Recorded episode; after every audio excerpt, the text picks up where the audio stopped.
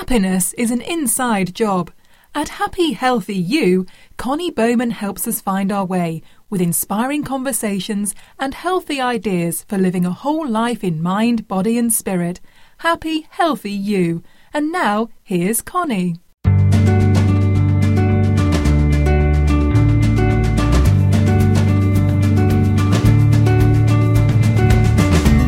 you ever feel drained from doing too much or just completely confused by your life? I know I do. Do you ever wonder, what the heck am I doing here? What is my purpose? I wonder that almost on a daily basis. well, today I have someone who can help us answer those questions for ourselves. She is Veronica Torres. She's a talk radio host. She's been a rock and roll memorabilia store owner, a jewelry designer. She's done all kinds of stuff. She was a director of holistic practitioners, a producer of well-being expos, and she's the author of more than 20 books, including the one we're talking about today, which is called Discovering You. And I'll tell you, you're going to love Veronica because this book is it speaks to all of us in a very human way. In her book, Veronica works with, or she really channels, a group of higher consciousness beings called Elohim.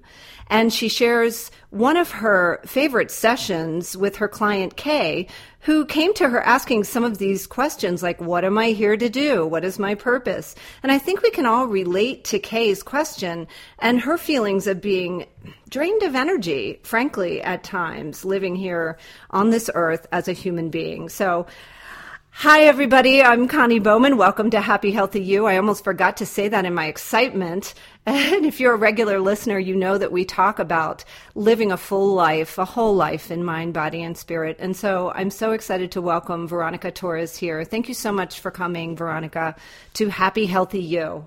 Thank you so much for having me. It's wonderful to be with you today. Oh my goodness. Uh, your book. You know, when you read channeling books, uh, typically I expect things that are a little more esoteric and really out there. And the advice that your group gave to Kay, your client, was so down to earth and practical and things that I could actually use. So thank you for yeah. that. You're so welcome. You know, that's that always makes me giggle because people will say, Elohim is so down to earth. And I'm like, yeah, they don't even have a body. I they really focus all their teaching on helping us with our day to day life so that we can live our full potential and live the full potential of being human. But it starts with what they call in what's in our lap. Which Yeah. a lot of times is stuff like Kay was experiencing. Yeah, and I want to get to that, and I want to ask you so many questions about channeling because I'm so curious about it. But first, can you just mm-hmm. talk about the transformation? Because I think you touched on this in the book, the reason why Elohim has come to you at this time, and and I think this is what I've read from many other people is the transformation of humanity from 3D to 5D, and how they're how they're here to help. What is your perception of that? Yeah. Yeah, the way Elohim languages that is they call it the, the, the evolution from Homo sapiens to Homo spiritus. The idea that instead of being driven by the survival instinct and by fear and by, you know, get ahead at all costs, protect what you've got, and get more so you feel safe and in control, the idea becomes living consciously. So you know why you do what you do. You don't act from habit or stuck patterns but you're actually chooser. They call us choosers. We're choosing our reactions to every experience, and through that choosing process, we're actually creating our reality. That's how that works. People talk about creating your reality a lot. Well, that's done through choosing your reactions in every situation. And when a person is acting from a choosing place and not reacting from built in habits, well, then that's Homo spiritus. That's evolution. Mm, yeah. So the, in 3D reality, we do respond and we react, and we're much more sort of enslaved to the the external. Yeah, I mean the way the way we typically talk about it is that you're just working from habit, and those habits are driven by the desire to stay alive, to survive, and to, to you know keep it going here on Earth. Okay. And, and so when we when we're driven completely by the survival instinct and and by habits and cultural conditioning and all that sort of stuff, it makes it really hard to embrace insight or ahas or look for a bigger solution or do anything like build a website or, or ask that guy out on a date or yeah. call up somebody for lunch because you don't want to stretch because that could mean rejection. It could mean failure. It could mean, oh God, now what? And that feeling of, oh God, now what? The survival instinct grabs a hold of that and calls that danger. Yeah. rather than the reality, which is just that it's uncertainty. Everything about life is uncertain. I mean, I don't know how my car works. Do you? I certainly can't tell you how my phone works, but I use it every day. So we're surrounded by uncertainty constantly, yet we're always being told inside ourselves and sometimes by our culture that uncertainty is dangerous instead of opportunity and the place of creativity and, and juicy passions. No, that's what keeps us small. And Yeah, so what small. the most thing people always ask Elohim for is, help me live my potential. And the answer is almost always, let's look at how you relate to your survival instinct and your habits. When we change that relationship, then you're free to explore your potential. Mm, that's so basic. It's so basic, yeah. Do you feel like they're here to help light workers? And we might want to give a little description of what that is. But I feel like Kay sort of uh, represents light workers in her mission to help humanity. Yeah, definitely. I mean, I think light workers are drawn to Elohim's message more because they already have broken out of the habit of just sort of like work until you're 65, get a motorhome until you die kind of mentality, you know? Mm-hmm. They've already broken out of that and they said, I think there can be more here. I I think that's kind of the beginning of a definition of a light worker. I think there's more here. And mm-hmm. then mm-hmm. I'm going to look for the more that's here. And I'm going to face what comes up in me when I try something new and all that stuff I just talked about. So, yeah, I think Elohim's work definitely points toward supporting light workers. But there's really a lot of their work that applies to anybody. Sure. You know, just anybody out there trying to feed their kids and, and, and enjoy their life. Yeah, it's really true. And the first thing that really hooked me in was the idea of emanating versus giving. Oh my gosh, that to me mm-hmm. was like, I totally give and I want to emanate. I just want to be an emanator. Mm-hmm. Can you talk about that a little Yeah, bit? Because Kay struggled with that as I'd well. love to. Yeah. Yeah, I'd love to. You know, a lot of times light workers, but let's face it, women typically, men too, but lots of women out there feel like they have to give and give and give because if the people around them are happy, then they can be happy. And so they drain drain themselves and they run out of gas. And you know, it's like, okay, everybody else is doing good, but I'm I'm pooped all the time. And so this idea of giving as a way to feel like you're doing life right can only last for so long before your batteries are low. But the idea of emanating is this notion that you check in with what the truth of you, we call it the current version of you, what the current, this moment, right now version of you knows is true and real and valid.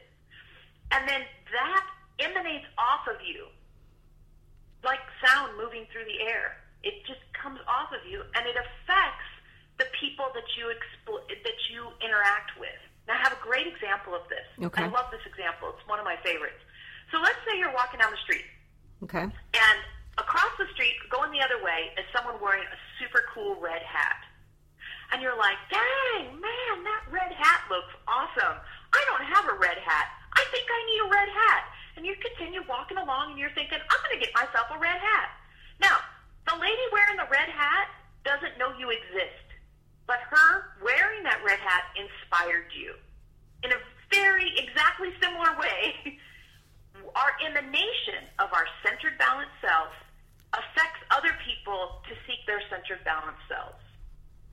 Mm-hmm. But it's more of an unconscious thing. The red hat you see across the street, you see with your physical eyes. Mm-hmm. When there's an emanation, can you explain how that affects? Because I love this subject. this is a great Yes, subject. Yes, totally. When you walk into a room where everyone's laughing, you smile.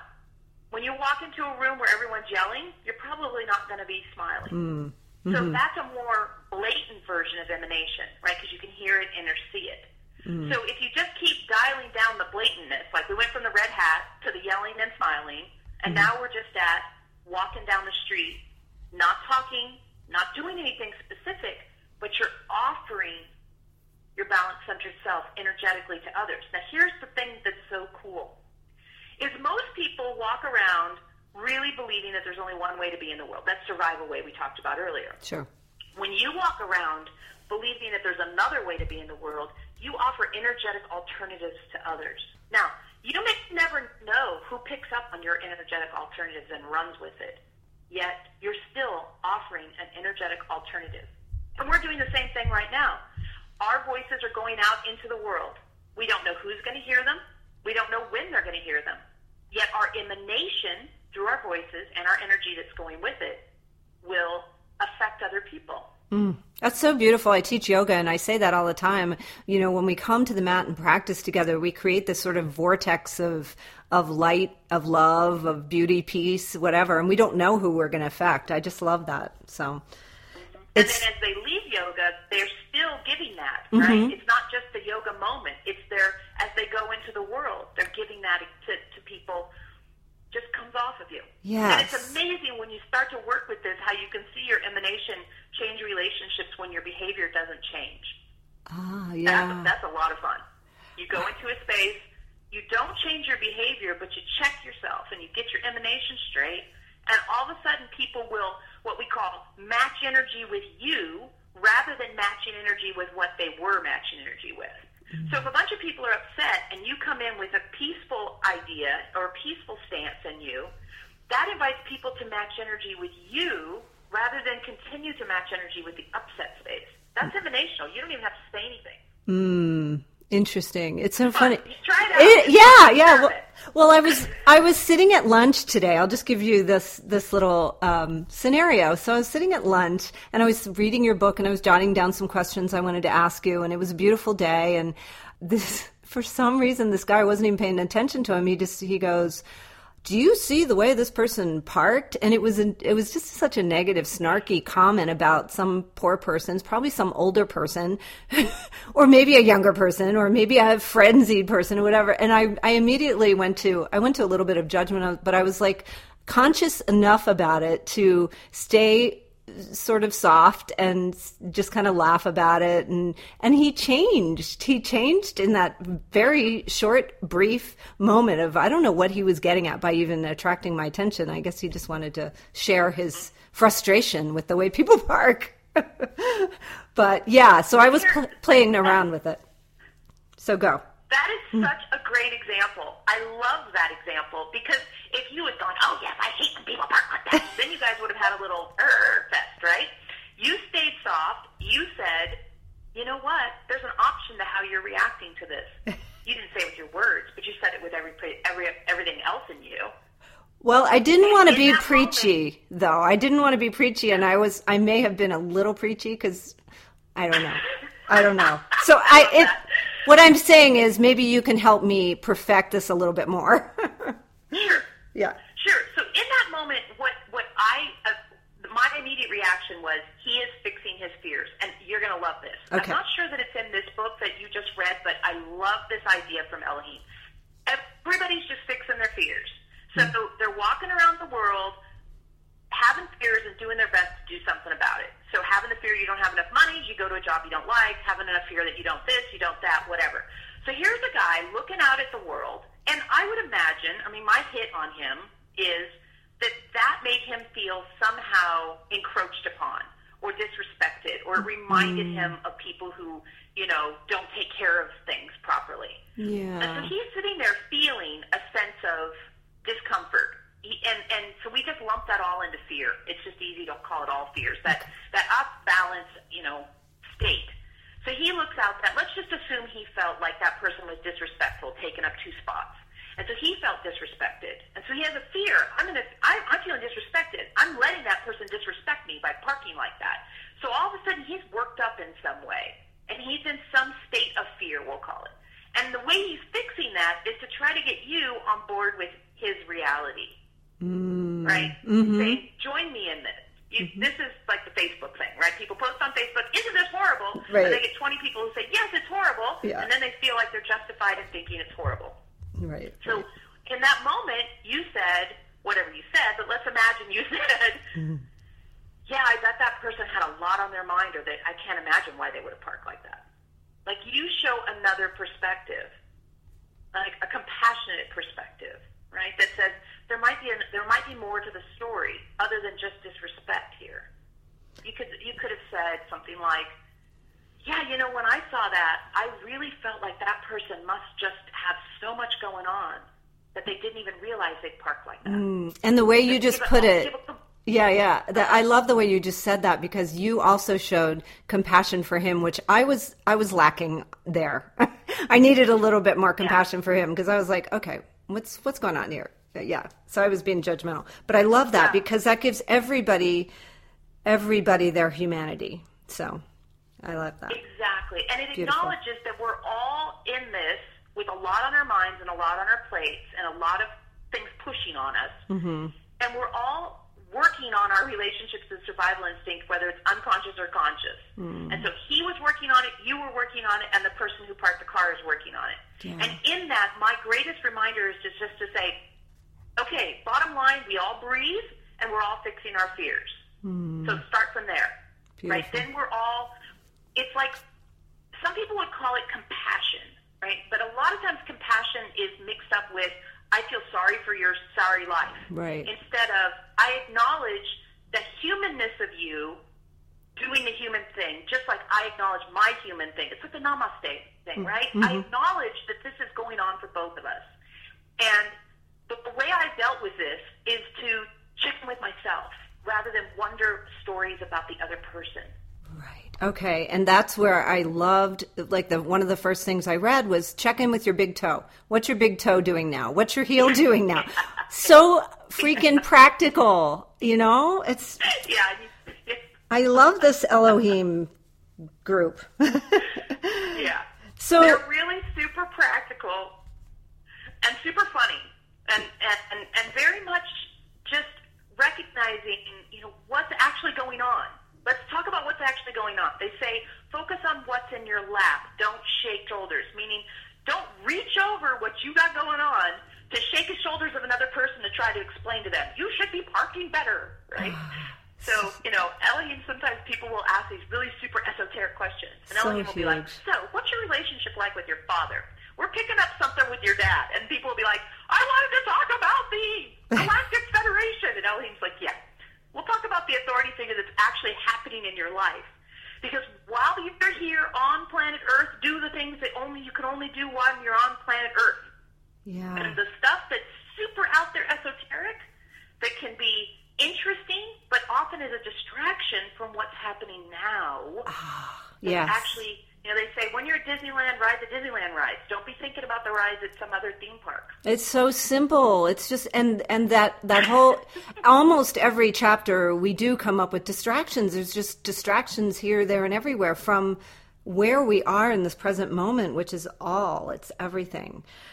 I want to get to Kay's situation a little bit because she was she was obviously drained when she came to you, but she has this passion for finding out why she's here and what she's doing. But she seemed to want to jump from zero to hundred in in like and so you gave her so many different tools to work with and and I love that you included all of them in this book and we won't have time to go through all of them but maybe we could go through a few. And the first thing that I don't know if this is a tool but in Kay's situation she worked as an actress which I also do and so this resonated with me. So you gave that stage analogy and you talked about her giving giving giving giving. Maybe you can talk about that a little bit um, how she you know you don't go to the theater if if they're playing Hamlet you're not going to change the play that you're doing because somebody wants somebody wants to see Macbeth. You're going to do Hamlet and you're going to do the best that you can. But how many times in our lives, I mean, I know I've been guilty of that, even with my kids. My kids are growing up and one wants chicken nuggets and one wants spaghetti. And I'm like, okay, I'll make spaghetti for you and chicken nuggets for you. And, and then I'm wiped out and don't have anything left for me or my husband. so. It, it, I don't know how this applies. I don't have kids, so I don't know how it applies when you're talking about feeding the kids. But I do know how it applies when it has to do more with stuff between adults, right? Mm-hmm. Sometimes you just got to give the kid what it needs, what what he or she wants, or that doesn't eat, right? That's hmm. not good. Sometimes. But yeah, sometimes mm-hmm. I, I'm just I'm sure there's so many nuances to it that I'm ill-equipped to Yes. address. But Yes. but the the idea here that I love is that we check in. I check in. You check in with what your truth is in this moment, what you have to offer, and what you don't have to offer. And then in your relationships with anybody, you speak to that truth. And here's the beautiful thing about that is then you're offering the play that you have to offer rather than waiting for the audience to tell you what thing you should offer, right? This mm-hmm. is an improv. Mm-hmm. and you also then, your yes can be trusted. I've told people, look, I can't trust you unless I can trust your no. Mm-hmm. Because mm-hmm. people a lot of times will say yes when they don't mean it, and and I want to hear a no that I that has been checked in with. Because if someone says no and they it's their truth, then it's just a fact, and we gather up the facts and we work with what we've got. Okay. But if someone says yes, yes, oh yes, oh yes, oh yes, I'll give you that, I'll give you that, I'll give you that, and I watch them run down, down, down, I can't lean into that yes. I don't want to lean into that yes because at some point the battery's empty, and you're going to expect that the yes means they'll do it, but they can't because they've been giving and giving and giving from an unhealthy place.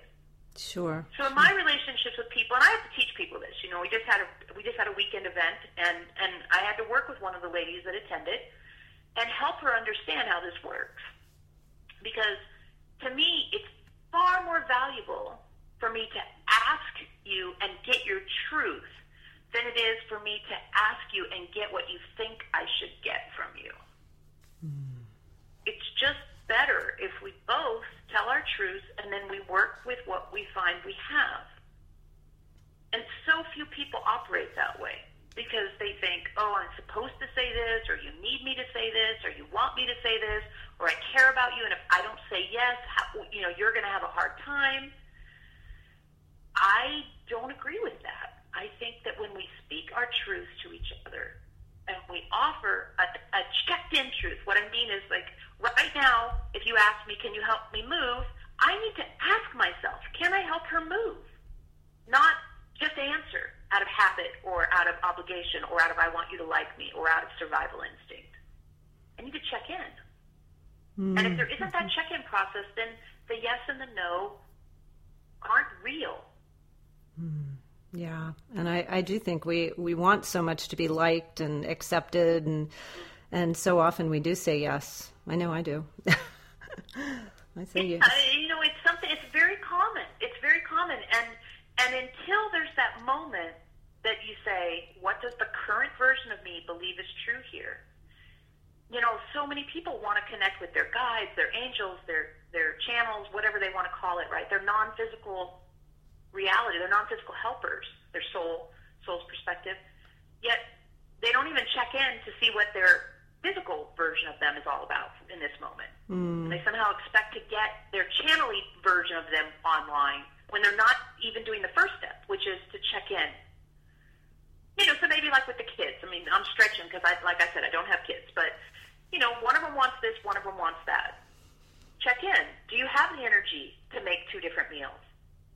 And and if the answer is no, then you say, sorry, everybody gets McNuggets tonight. because I don't have it to give to you. And the great thing is, is when we do that with other people, we teach them how to have boundaries. Yeah, yeah. And, ah, boundaries are amazing. Boundaries are because important. We don't get run down. We don't, you know, the battery's not gone. Right. Because you can say, ah, I got to refuel now. Yeah. So yeah, when they came through for Kay, they just gave like she got it all, man. She got the whole package. We can't talk about all of them, as I said, because I want people to read the book and and feel really yeah. feel the vibration that emanates from this book because it, it, definitely does. Talk about maybe a couple of your favorite tools that they shared with Kay and how it how they helped her. I'd love to do that. Yeah, here's one that people can start using immediately, like today, this second.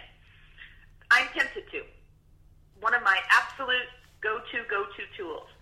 The idea is that when we react habitually, there's that we you miss that check-in thing we talked about. Mm-hmm. So I'm mad, I'm sad, I'm depressed, I'm I'm frustrated, right? You have these automatic reactions. And and the idea is that instead of saying it like that, you just add the words I'm tempted to in front of it. So the orange juice spills on the floor, and you think, oh, I'm so mad about that orange juice. Okay. Or you say, I'm tempted to be mad about the orange juice. When you put I'm tempted to in front of it, it creates a different neural pathway in your brain. You're actually using a new part of your brain than you would have used if you just went straight for that anger emotion. And it gives you that little pattern interrupt that you can go, oh, there's a moment there where I can say, am I really mad? Or is it just sort of a hassle? Or is it, well, I need to clean the kitchen floor anyway, so now I'm down here?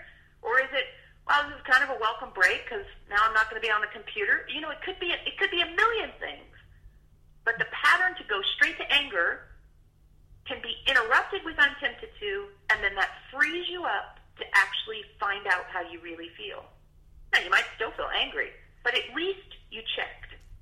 Mm, hmm You. Yeah, just I love checking that in. one. Yeah, I love that one too. And the one that goes with it also was good. The um, state the the statement of what is what I forget what, how you phrased it. How did you call it? This is what's happening Is now. short factual statement? Yes, short factual statement. What is true? Yeah. So I love short facts. I was going to bring that one up next, so Okay. you'll read my mind. Oh, good. So I love short factual statements with I'm tempted to because sometimes I'm tempted. You put I'm tempted to in, but then you say a paragraph of habit after that. So that doesn't really get the point of the tool, right? I'm tempted to think that so and so at work is such and such and so and so. You know, you do the whole list that you've been doing over and over again. So if instead you require yourself to make your statements about five to seven words, just really short, factual statements. I'm tempted to feel angry. The orange juice is all over the kitchen floor. I feel really tired. I don't want to clean it now. Okay. That's totally different than this always happens to me and why am I the one who has to why did someone put the lid on you know, that whole long story. Hmm. And I love to imagine short factual statements as you know when you boil up some spaghetti and you drain it out and it's all mixed up in the in the colander there. Those are all the statements of habit running around each other. And I like to imagine that I've taken each noodle out and laid it flat. So whatever that thing is that I'm thinking about that, I lay it flat and I lay it flat. That's how I always envision short factual statements. Oh, And spaghetti. short I like factual it. statements is also really great when you reply to email. And people appreciate it, yeah. someone, yes, and someone said a whole bunch of crazy stuff, and maybe you're confused or upset or wondered or worried. Just pick out three or four things and reply with short factual statements about it, and then you know send it on and see how that changes your everything. It changes the energetic. It's the emanation thing made manifest. Mm. Yeah, short factual statements.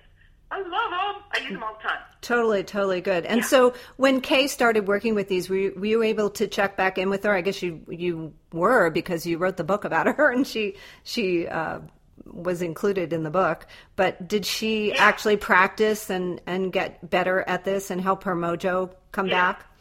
Yeah. Okay. She's someone I know. I, mm-hmm. I, I mean, I've done hundreds and hundreds and hundreds of private Sure, sessions, and sure. I've only ever made one into a book because at the end of it, you know, it happened to be an in-person private session, and at the end of it, we just looked at each other, and I went, "I've got to make that a book," and she said, "I agree." Yeah, So she gave permission. I don't just write books about people's private sessions. This is the only time I've ever done it. It's Right. the only person I've ever asked. Right. But she just, we just looked at each other and we both knew immediately that it would help other people. And we both wanted to give that help. So yeah, Yeah. I know her and she continues to work with the tools and yeah, yeah.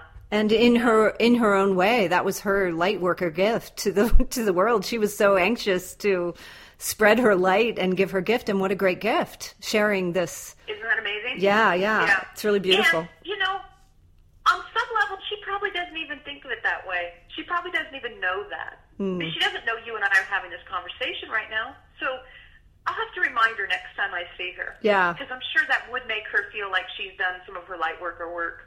Yeah, yeah. So The vulnerability, you know, that, that willingness was amazing. Mm-hmm. Mm-hmm. She definitely had that, but I think that's what makes for good actors and artists, just being willing to be vulnerable. So, so bravo, Kay, bravo, Kay. So did she get? okay, Yeah. right. Standing O. Yes, yes.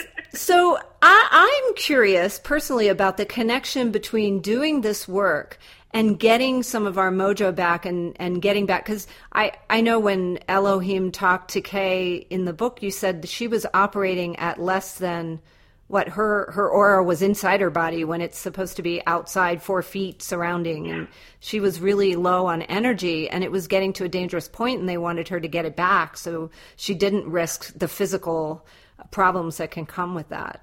So can you talk about how Yeah. working with this actually facilitates um, that energy uh, sort of reconstruction? Sure. Well, if we're give, give, give, give, giving, what Eloheim calls unher- unhealthy service mentality, then then eventually, like we've talked about, the battery gets run down, and then you're giving, you know, from a place that's really hard to give from. So when you stop and check in and use the current version of you, you you rebuild that battery, you refill that battery over and over and over again. Because what you're doing is, if you just imagine, I we love visuals. If you haven't already figured that out, Yeah. And I both love visuals. Yes. We always come up with visuals. If you imagine that you're standing straight, straight and tall, right? And and you start to give, and and so you're reaching out to the world, and then eventually you're reaching out more and more and more, and you're tilting and tilting and tilting. Your back starts to hurt, and your arms start to hurt, your legs start to hurt. Pretty soon you're going to tip over because you're out of balance giving. But every time you check in with yourself, it's as though you stand up tall again and you ground down through your feet and you reach up through your crown and you say, okay, what is true for me? What do I have to offer? And then you end up offering your best, or at least, you know, better than the out of balance version of you, your more centered self. So for me, that's the visual I use. It's like, am I off balance? Am I reaching forward? Am I leaning out of the, the center of me to give here? Or am I standing tall in my truth, emanating and offering what actually feels feels constructive for me to offer? so What feels constructive? Okay. Win win or I won't, right? Win win or I won't. right That's me. Win win or I won't. okay Got to be good for both of us, or what, what's the point? Yeah, I agree. Yeah, win win or I won't. That's Yeah. good. So when you check in, just to clarify this check in, just for people who are mm-hmm. listening, um, I know in yoga, I say this in the beginning of class check in with yourself, check in with your breath, check in with your any spots of tension. Does it mean doing a physical body scan or how, what does it mean? Is it body, mind, spirit, emotion? Yeah, it can. Okay. It can. Tell us what For you me, do. uh, Yeah. Yeah, for me, like like if someone, let's say someone rang me up right now and said, Veronica, you know, my husband's in the hospital. Can you come? I would, even for my closest friends, stop for a moment and say, What's my energy level like? Have I eaten? Have I recovered from the last channeling session I've done? Do I have the energy to offer my balanced self? Because I'm not going to go to the hospital without my balanced self. I might say, I can be there in two hours and then take a nap so that I can bring my balanced self there. So for me, it's usually a, a, a evaluation of how centered I feel in my own energy system, in my own body. But I also do sometimes um, check in with my skeleton system is how it works good for me. Is if I just really quickly picture all my bones, it really brings me into connection with the moment and with my body. And then I can make a legitimate inquiry. In fact, as an example, a friend of mine, husband, that's why I said that, is in the hospital right now as we speak. And the other day when I found out, I said, man, I know she's driving herself to the hospital today. He went to the hospital. She- She's going to drive. Is she able to drive? I don't know, you know? And my thought was, the friend who was telling me that he was in the hospital said, well, would you drive her? And I checked in and I said no, but I could call someone and ask them if they can drive her because I just recovered from a weekend of channeling and I cannot offer anything to anybody right now except I can help ask for help. That's what I had to offer. And this is one of my close friends, and I'm I'm Sure. not gonna I'm not gonna offer something that I don't have to offer just because we're close friends. Yeah. Well, it's, you, you can't I drive a car with an empty. out of it. Yeah, you can't drive a car with yeah, an empty of gas tank. Neither one of us should be driving. Right, Right. right, right. And I knew that, but I so I had to say I can't drive her, but I I know two or three people I can call that might you know might be available. Hmm. So that's the kind of thing I mean. You know, it, and And it requires saying no to people. And like we talked about earlier, you know, having your no Sure. mean something and your yes mean something. Sure. I have some questions, and I don't know if the questions are are better asked to Eloheim so we can decide whether they want to come in or if you want to answer them. But first, I want to uh-huh. know how has your your life been changed from working with this energy because I know in your book you talk about the first time you channeled and how it really took a lot out of you.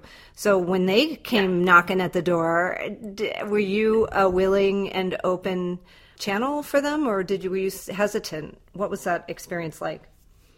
Well, what happened for me was some years ago, about 15 years ago, I was having trouble in my marriage. I was married then, I'm not anymore. And I went to a psychic and just looking for help with my marriage.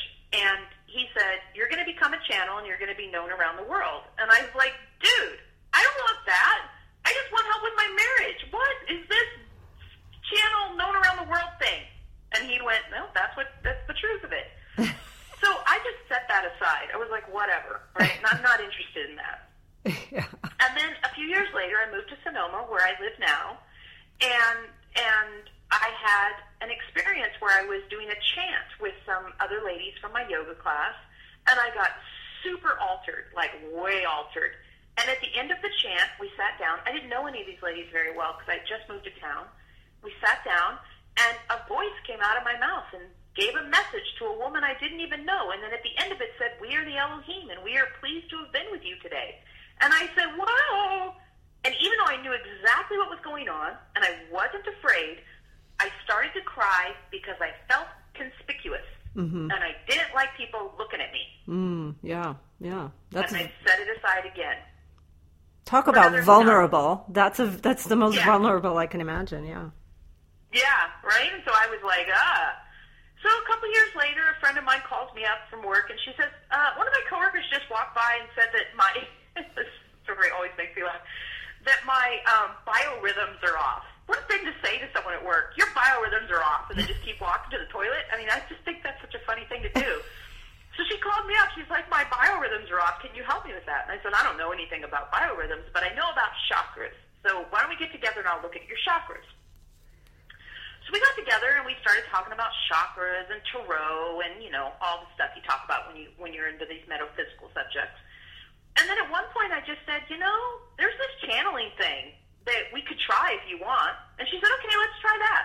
And I literally sat down and said, I have no idea how to do this, and closed my eyes. And Eloheim came in and gave her a message, and then we started doing that every week. And then after about three months, Eloheim said, okay, it's not just for the two of you, get a group together. So we got a group together, and here I am 13 years later. Wow, wow. So you took those small steps that they talked about in the book, not not jumping, yeah. you know, from zero to a hundred. Yeah. yeah, yeah. Wow. And how did it feel in the body? Was it a an assault on the body at first, and did you have to get used to it? Yeah. Yeah. A lot of people will say to me, "I wish I could be a channel," and I'm like, you know, be careful what you wish for, because at think, least yeah. for me, channeling takes a lot out of me, mm. and um, over the years, I've gotten better at dealing with what it what it requests of me, but still sometimes I can get thrown, like the story I just told you mm-hmm. about my friend being in, and husband being in the hospital. Mm-hmm. So I have to really watch my recovery period. I have to book in a lot of recovery period okay. anytime I channel. Um, it makes me tired. Um, I can get kind of like out of sync with my body, out of phase a little bit with my body, and it can take a bit for me to come back to that. So that's my own personal experience. I know other people that say channeling is the most orgasmic feeling they have. Not for me. For mm. me, it's very powerful but draining. Yeah. Mm. Well, to me, it feels like they are. They must be such high level energies that to come through this 3D mm-hmm. Physical being. Well, maybe we should continue talking to you and allow our listeners to go to your because you do some some public channeling. Can you maybe you should talk about that a little bit? You do like weekly yeah. sessions online. Yeah, so I have four public channeling sessions a month, and those are all broadcast on the internet, so anybody can watch. And then I've been doing conference calls. That's the new thing we've just added in. And then mm-hmm. we have big events several times a year that people can come and, you know, we all stay at the same place and have channeling events. So, and I do private sessions. There's lots and lots and lots and lots of ways to be in touch with us. I have over 500 YouTube videos, more than 20 books. Wow. There's tons and tons of ways for people to get connected with our community. I'm on Facebook. We have a really vibrant Facebook um, presence. So I'd love for folks to to connect in and and use the tools for themselves because they work. That's the greatest thing is they work. Yeah. They work really, really well. And they're making up new ones all the time. Because what they do is they sit down, someone asks a question at the microphone, and Eloheim reads the underlying energy of the question. See, not the surface level, the underlying energy, and then gives the tool to shift the underlying energy, and then everything else shifts. It's really awesome. Hmm. So It's really incredible to watch happen, too. Yeah, that's cool. You know, Well, we, there in we will chair, in just a, of. Yeah yeah sitting there sort of. I will uh, we will give your all of your information in just a few moments, but I have just a couple more questions that are a little more. Um, I don't know. Just I'm just curious about this. What do they the Eloheim say about prayer for other people? Prayer for others. Prayer for. I mean, any kind of prayer. Well, you know, why don't I get them? Because I don't know the answer to that question, and I don't want to speak for them. Are you sure? that's I- you know. Okay. Yeah, of course. Okay. Okay. I would love it. I would be so honored. But yeah, that would be Of awesome. course, I'd be happy to. And just to point out, when you said, "Are you sure?" I checked again with myself. Oh, good. And what I did is, just so everyone knows, Yes. this is what I did, even though it happened really fast. I've got practice at this. Good. You said, Are you sure? I checked and said, Yes, I booked out time to recover after our call. Oh. See, I already checked to know that I wasn't just saying yes because you asked. Oh, that's such good modeling. Thank you for that, Veronica. thank you. You're thank you. Thank you. Okay. I'm going to get Eloheim. Okay. So hang on a minute. It'll just take a second because they're Okay. just waiting to come. Okay. Let me get them. Hang on.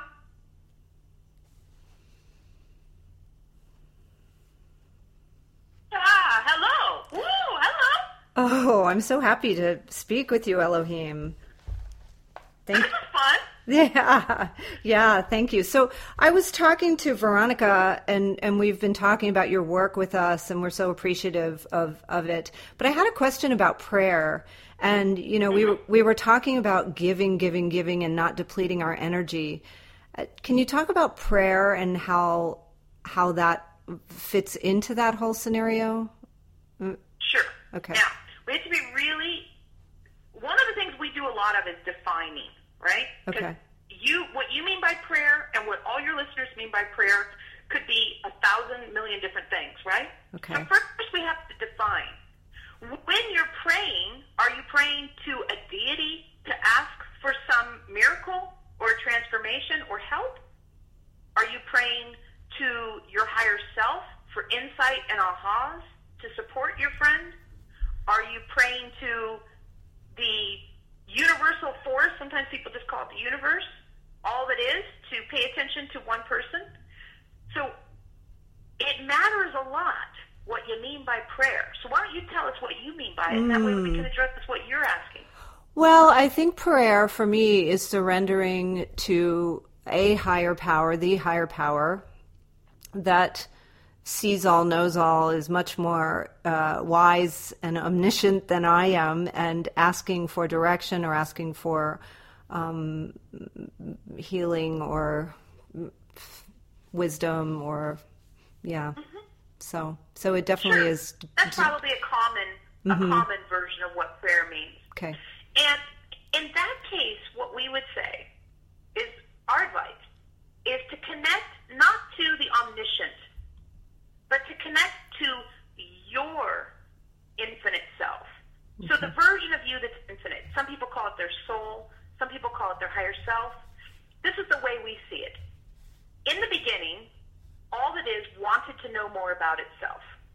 So you're going to call that God if you like. God wanted to know itself. And the way to know itself was to divide into an infinite number of souls, is what we usually call them. And then the souls went out to have every experience that could be had, which is what's currently going on. Some of those experiences are being human, lots of other experiences happening. Then all at the end, all the souls will return and be one again, and we'll all know what all knows. And then we go into another phase of expansion. But right now, we're at the stage of having every experience that can be experienceable. So you're currently a very, very small part of your soul, the infinite nature of you, is being you right now. Being lots of other things too, but it's being you, talking to us, hanging with Veronica.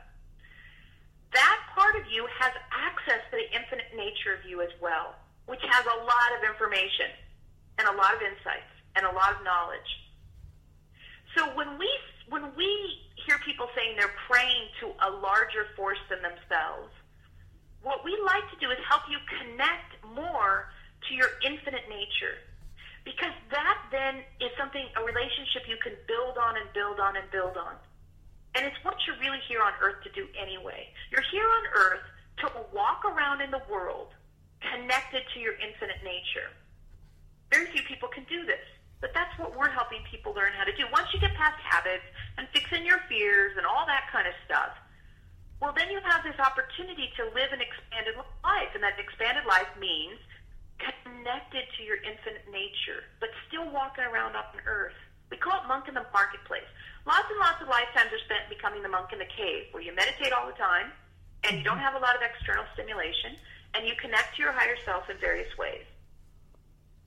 We want you to walk in the world, emanating, interacting, living, having kids, working, doing whatever you do, but connected to that eternal, infinite part of you. Mm, okay. That's the you know the long term plan. So by so, praying, go ahead. Huh? I was just I, sorry, we didn't hear you. By praying for someone and connecting with our soul, we're not necessarily yeah. we're not depleting our. We can't deplete our souls, can we? Because they're no, con- that's not how it works. Okay. Yeah. So so let's say someone you know is is is unwell in some way. Okay. Right, and is having a hard time. Let's call it. Mm-hmm. So someone you know is having a hard time, and you might pray. In in in the previous definition, you might pray hoping that some omnipotent force will pay attention to their plight. What we would love to do is to see that you would connect to your higher self and say, Are there any insights you can offer me that can support my friend at this time? And that emanational model, you'll emanate to your friend saying, I want you to connect to your infinite self too, because there's more to this situation than your human self is realizing. Mm-hmm. So, really, it's empowering them to connect to their higher self rather than hoping some omnipotent force will come and, and do something for them. Okay. That's always our role. Okay. Right? Yes, I love that. support your, yeah, because because you don't want to always be dialing 911 to the to the omnipotent force, right? You mm-hmm. want to be learning and growing and evolving so that you become more like the omnipotent force, which would be in the human mind that would be you connected to your infinite uh, infinite self. That'd be like connecting to what people call God. Right, right. If all of a sudden you had access to all of the lifetimes you've ever lived on Earth and all of the lifetimes you've lived in any other kind of physical form, that's like being God. Close enough, you know, close enough mm-hmm. for 2016. Mm-hmm. so that's what we want to connect you to. And that's the first step is to get rid of the habits and the survival instinct driving the show. And then we have a whole bunch of teachings to support you making that connection. Okay. But uh, in one of the masters that I I think about a lot when I'm looking mm-hmm. for role models is Jesus, and I okay. be, I believe he talked about coming together and the power of coming together. Now, if you have two two whole uh, humans who have worked through their their fears and their habits, and they're coming together in prayer, is that as powerful? Is that powerful, or I mean, does that work well, energetically? I don't even know how to ask it. Human, and, oh. and Jesus is a good example of this. Historically, you know, he's regarded as as as someone who got past a lot of these habits and was able to see a more expansive way of being human. That's why he could do the miracles, right? Because right. he didn't feel the limitation of the physical world the way typical humans do. So, so when you take a human like that, and instead of connecting with a whole bunch of other humans that haven't figured that out, put them in a room with someone who has, whew, right? The potential mm. becomes explosively amazing. So the more people that start to live in this more expansive way that we're working on, then when we get them together. We do this, you know, we have these meetings where we get together, and the energies are very, very, very powerful. Yeah, the emanations, so the emanating. You know, what, what to answer your because we didn't address the prayer part of your last question, if you get people like that in the same room, their emanation alone has has an effect on their surroundings. They don't have to ask an omnipotent being to help affect their surroundings. They affected their surroundings. It's the red hat thing that you guys talked about earlier, but you know, on steroids or times a zillion or whatever you like to call it. It's that's what we're looking for is to empower you to have this experience of feeling like you walk on the planet in this in this way rather than having to ask for help externally all the time in order to feel safe, secure, in control, like life's not super scary, like you got to fix your fears by asking for someone else to fix them. We want you to know how to empower yourself to transform your fears, mm. transform your habits, and then take your transformed self into another experience, which is what we call Homo Spiritus. Beautiful. Beautiful. A real deal because not only, you know, we're just not talking, see, our gig is this if we don't make it actionable, who cares? It's just words, right? That's why we have all these tools and we have the levels. You guys didn't talk about that yet, but we have the tools, we have the levels, we have all this stuff that's very actionable. It's very step by step because we're not here just to go, you can live as your infinite self on earth. Go forth and do it. That's to us. That's just not okay. That's that's not helpful. We have with the help of an amazing community of people who ask questions and be vulnerable and support us grounding this work into the human form, have found ways to make this very step by step procedure to where these things become a reality, not just an idea or a notion or an esoteric idea. Okay. Okay. That's our style. Do you uh, see? Do you see us progressing toward this in a in a more profound way in 2016? we see 2016 as being the year of disruption, integration, transformation. So disrupting old patterns, okay. integrating what that means, and then living the transformed state that you experience once you do those two steps. That's our 2016 energetic that we see happening. And we definitely, we know people, Veronica and other people in our community, that are living in these ways that we're describing more and more and more and more as we progress with the teachings. Yeah, it's a real thing. This mm. isn't just make believe. Mm. It's cool. It is it's very really cool. cool. It is very cool. It's just. Well, I am so inspired to be much more of an, an emanator. So thank you for talking to us. And I will give Veronica's information if you guys want to say any last words before then. Um, that would be awesome if you have anything else to share with us. Sure. So the takeaway, right? An actionable takeaway. That's us. The actionable takeaway is to remember you are a chooser in every moment, you get to choose how you react to the experience you're having. And by each choice, you create your reality uh, for the next moment. So, if nothing else, just take away the notion that I am a chooser. So, when the orange juice spills on the kitchen floor, you get to choose how you react to that. Now, you may have an instantaneous reaction. You don't have to keep it. It's just a habit. Mm. No requirement. No one's saying you have to be mad. No one's even saying if you've been mad 20 times that you should be mad the 21st time. It might be that you're tempted to be mad, but you don't have to be. Be a chooser. Beautiful. So when you're cleaning up the kitchen floor, you're either choosing to be angry and mad and frustrated, or you're choosing to find some fascination in the experience. Beautiful. Everything that you are experiencing is your soul, your non physical self, doing its absolute best to give you exactly what you need for the transformation you deeply desire. Mm-mm. I'm going to think and about that. resistance to that, mm. yeah. Mm. If you resist it, then you're going to have a resistance experience. But if you say, okay, hang on, I don't know anything. I don't know why I need this, but I'm not going to argue with the fact that it's here. I'm going to choose to interact with it from my most balanced centered self. And then I'm going to have the next moment be created out of a balanced centered aspect of me. Just remember, you are a chooser. Keep choosing. We have dozens and dozens and dozens and dozens of tools to help you remember you're a chooser and act on being a chooser because it's a habit to break and habits take time typically.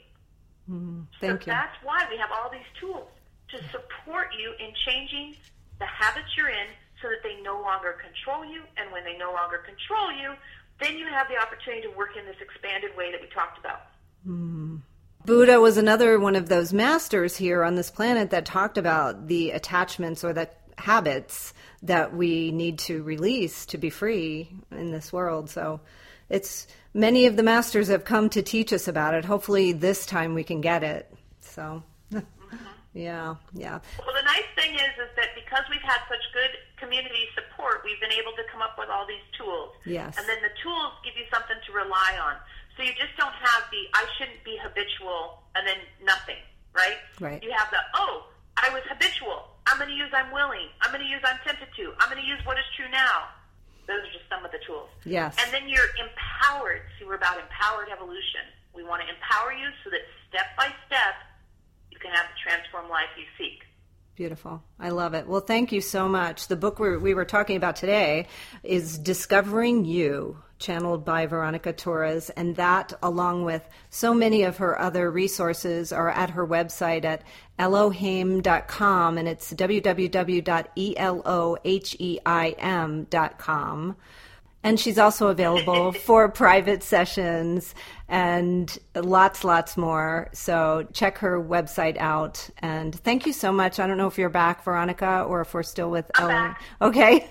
Okay. I'm Th- back. Thank you so much. Did I did, did you notice if I left anything out with your your contact information? I don't think so. We are. I, I mentioned earlier that we're on Facebook, so people are on Facebook. They can check in with our Facebook group. It's called Connect with Eloheim.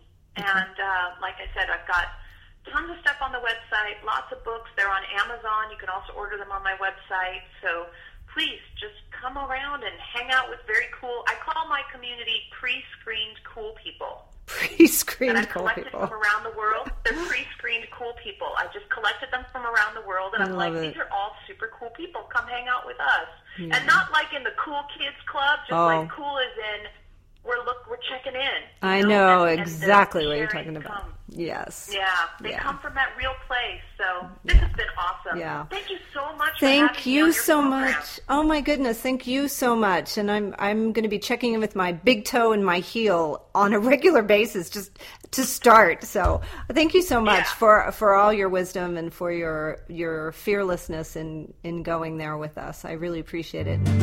Have a beautiful beautiful day. Namaste, Veronica. Thank you so much. It's been an absolute pleasure. Camp 2016 is on. Join us for some true fun in the sun, June 5th through 8th, 2016. Take time for yourself at this women only retreat designed especially for you. Enjoy sunrise yoga, meditation, hikes on some of the most beautiful trails in the country, great food, relaxing spa treatments, workshops, and the happiest hotel in Scottsdale, Arizona, the iconic luxury boutique Hotel Valley Ho. Optional workshops with Julie Reisler and Connie Bowman will give us all some time to relax, reboot, and reconnect with our joyful selves. Early bird registration begins now. Contact Connie at ConnieBowman.com or Julie at JulieReisler.com to hold your space. For additional nights at the special Joy Camp rate and spa reservations reserve soon. Full amount due May 1, 2016. See you at Joy Camp.